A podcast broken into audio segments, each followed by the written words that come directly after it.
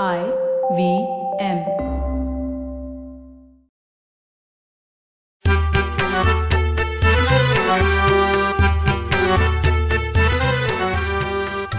नमस्कार मंडळी मी डॉक्टर राजीव. आणि मी माणिक. माणी खूप दिवसात आपण कविता वाचून त्याचा रसास्वाद घेतला नाही. वाचतेस का एखादी कविता? खरंच की रे. मी माधव जुलियन यांची माळ वारा ही कविता वाचली होती. आणि तू त्यात तुझे आवडते रंग शोधले होतेस. आज मला पुशी रेग्यांची अन पहाट होता ही कविता वाचावीशी वाटतेय. वा खूप वेगळी कविता आहे ही. साध्याच भाषेतली पण न्याऱ्या नवलाईची. मला खूप आवडते. नेहमीप्रमाणे पुशी म्हणजे पुरुषोत्तम शिवराम रेगे हे शब्दातून तर बोलत आहेतच.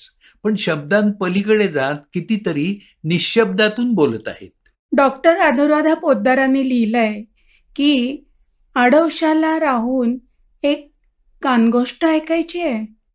एका स्नेहाळ सलगीच्या कुजबुत्या खट्याळ भावमंथर वातावरणात.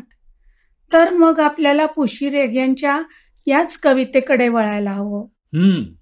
रत्नागिरीजवळ दोन ऑगस्ट एकोणीसशे दहा रोजी जन्मलेले पुशी रेगे कॉलेज जीवनामध्ये मुंबईला होते आणि नंतर लंडनमधून त्यांनी अर्थशास्त्राची पदवी मिळवली. त्याचवेळी कदाचित पाश्चात्य काव्यसृष्टीच्या ते सानिध्यात आले असतील. इटालियन कवींच्या प्रेमकविता आणि त्यातल्या भावभावनांनी त्यांच्या कवी मनाला आपलंसं केलं. माझं लेखन शार्लट भोवती झालंय असं ते म्हणत. हो. त्यांची आवडती शार्लट नावाची त्यांना मोहित करणारी स्त्री. कोण आहे ही शार्लट नावाची व्यक्ती? असा विचार करण्यापेक्षा शार्लट ही कवी मनातली आदिम शक्ती कवी मनाचा राधाभाव आहे असा मानणं किंवा अशी कल्पना करणं हे जास्त योग्य ठरेल नाही का? पुशी रेगे कवी म्हणून लेखक म्हणून स्वतःचं वेगळेपण जपून होते. त्यांनी लघुकथा कादंबऱ्या आत्मकथन समीक्षा आणि काव्य या मराठी वाङ्मयाच्या सगळ्या अंगात विहार केला. तसंच छंद या मासिकाचं संपादन देखील केलं. पुशी मितभाषी होते.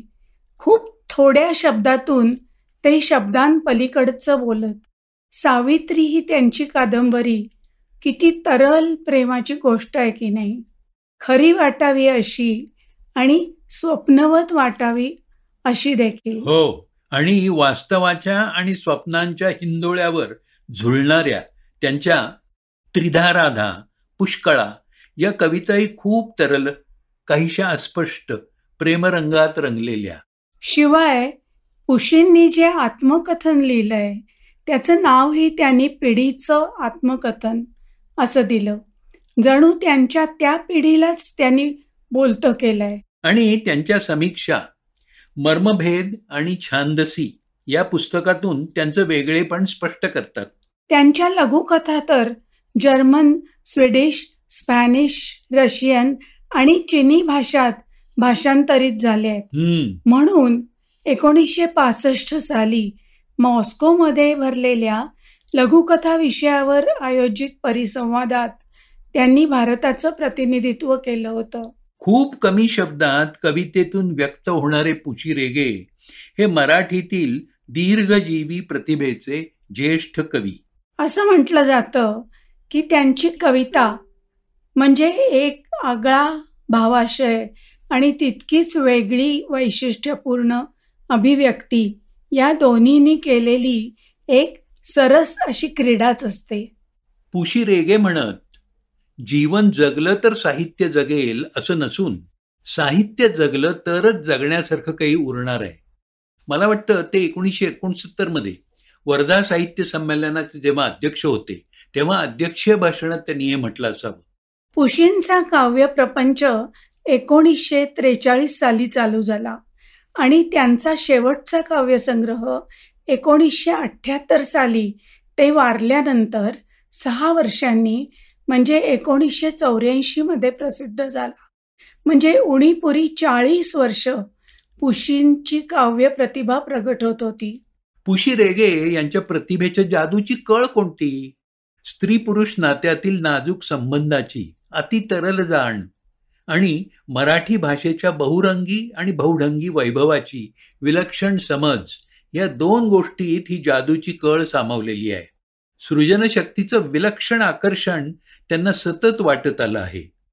तू हवीस यात न पाप असं स्वच्छपणे काव्यातून सांगणारी पुशी जीवनातील आनंदाची सौंदर्याची अनंत रूप दाखवताना तू दिसतेस तृप्त मोगरी सारखी नितांत मोहरलेली असं म्हणत त्यांची काव्य प्रतिभा चतुर विभ्रमही ठै ठै करते लवते मुरडते लचकते अबोल होते.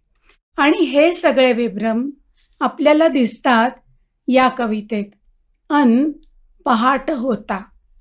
एक प्रेमी युवती आणि तिची सखी यांच्यामधल्या चतुर सलगीच्या संवादातून ही कविता उमलत जाते. म्हणजे हा काव्यमय संवादच आहे. जरूर वाच. वाचते बर का? अन पहाट होता. या कवितेतलं पहिलं कडवं असं आहे. सखी विचारतेय अन पहाट होता लपवशील त्याला हृदयी का? त्यावर ती म्हणतीये ते हृदयन आता माझ्या जवळी पसरीन हलके केश कलापच त्याच्यावरती. रात्रीचा शेवटचा प्रहर संपत आला असावा. मिलनाच्या धुंदीत जागवलेली ती रसिली रात्र. किती दीर्घ आणि तरीही किती लहान.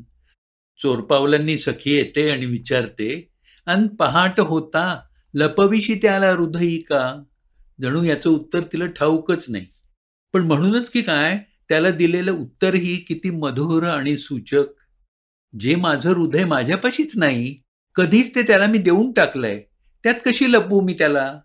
स्वतःशीच बोलावं असं ती म्हणतीये. माझ्या काळ्याभोर विपुल केशकलापात त्याला लपवून ठेवीन. निद्रिस्त प्रियकराला केशकलापात झाकून टाकण्याची कल्पना किती सुंदर. खास पुशींनाच सुचावी अशी. कितीतरी नंतरच्या सुरेश भटांच्या कवितेतल्या ओळी मलमली तारुण्य माझे तू पहाटे पांघरावे. मोकळ्या केसात माझ्या तू जीवाला गुंतवावे या ओळी आणि या कवितेतल्या ओळी किती जवळून जाणारे आहेत ना? हो, हो. आता पुढे बघ सखी विचारते आहे अन राहील गडे का? त्यात तसा तो सुस्थित शांत समाधानित. त्यावर ती म्हणते छे छे. नाहीत कधी त्या ठाऊक तसले. दगदगता अग्नीच त्याच्या हृदयी. सखीच्या मनात आपली मैत्रीण आणि तिचा प्रियकर यांच्या प्रेमाविषयी एकमेकांबद्दलच्या आसक्तीविषयी मोठं स्त्री सुलभ असं कौतुक आहे आणि थोडीशी असूयाही आहे. ती तर अधिकच स्त्री सुलभ. गडे या सखीच्या संबोधनात लाडिकपणा असला तरी तिचा प्रश्न मात्र मोठा अवखळ आहे हा. आणि त्याचा तिने त्वरेने निषेधही केला आहे. छे छे. असा केशकलापा आड लपणारा तो थोडाच आहे. तो तर धगधगत्या ज्वालेसारखा आहे. तिच्या मनात येतंय त्याच्या या ज्वलंत मोहकतेनंच वेळ लागलं ना आपल्याला? आता पुढे बघूया सखी काय म्हणतेय? सखी म्हणतेय जो शमवाया त्या हवीस तू यावर हिचं उत्तर आहे मी सांगू कसे? तो येता नाही विचार कधी मी केला. तो नसता नाही विचार कधी मज शिवला. धगधगत्या अग्नीच त्याच्या हृदयी हे तिच्या उत्तराचं टोक नेमकं पकडून ती चतुर सखी पुन्हा विचारते जो शमवाया त्या हवीस तू? आता या अशा मर्माला हात घालणाऱ्या प्रश्नाला उत्तर तरी कसं द्यायचं? कोणत्या शब्दात द्यायचं? ते स्वतःला तरी पुरतं माहीत आहे का? म्हणून या प्रश्नाला उत्तर द्यायचं ते दुसऱ्या प्रश्नानंच. खरं तर हा प्रश्न सखीलाही विचारलेला नाही. मी सांगू कसे हा प्रश्न विचारलाय स्वतःच्याच साशंक मनाला. केवढा संमिश्र व्याकुळ भाव त्या प्रश्नात साठवलाय. जणू अंतःकरणातली घालमेल त्या शब्दातून न कळता उसळून वर आली आहे ती लाजबावरी आहे खरी पण ते बावरेपण आतूनच उमलून आलाय. तो आपल्याला जितका हवा जसा हवा तशा आपणही त्याला तितक्याच हव्या आहोत का? पुशी रेगे शब्दांमधून शब्द आडून. किती तरल किती सूक्ष्म भावना व्यक्त करतायत. तिचे शब्द किती अस्फुट आहेत. तो जवळ येतो तेव्हा मनातले सारे विचारच असहाय्य होतात. फक्त तो आणि त्याचं अस्तित्वच उरतं.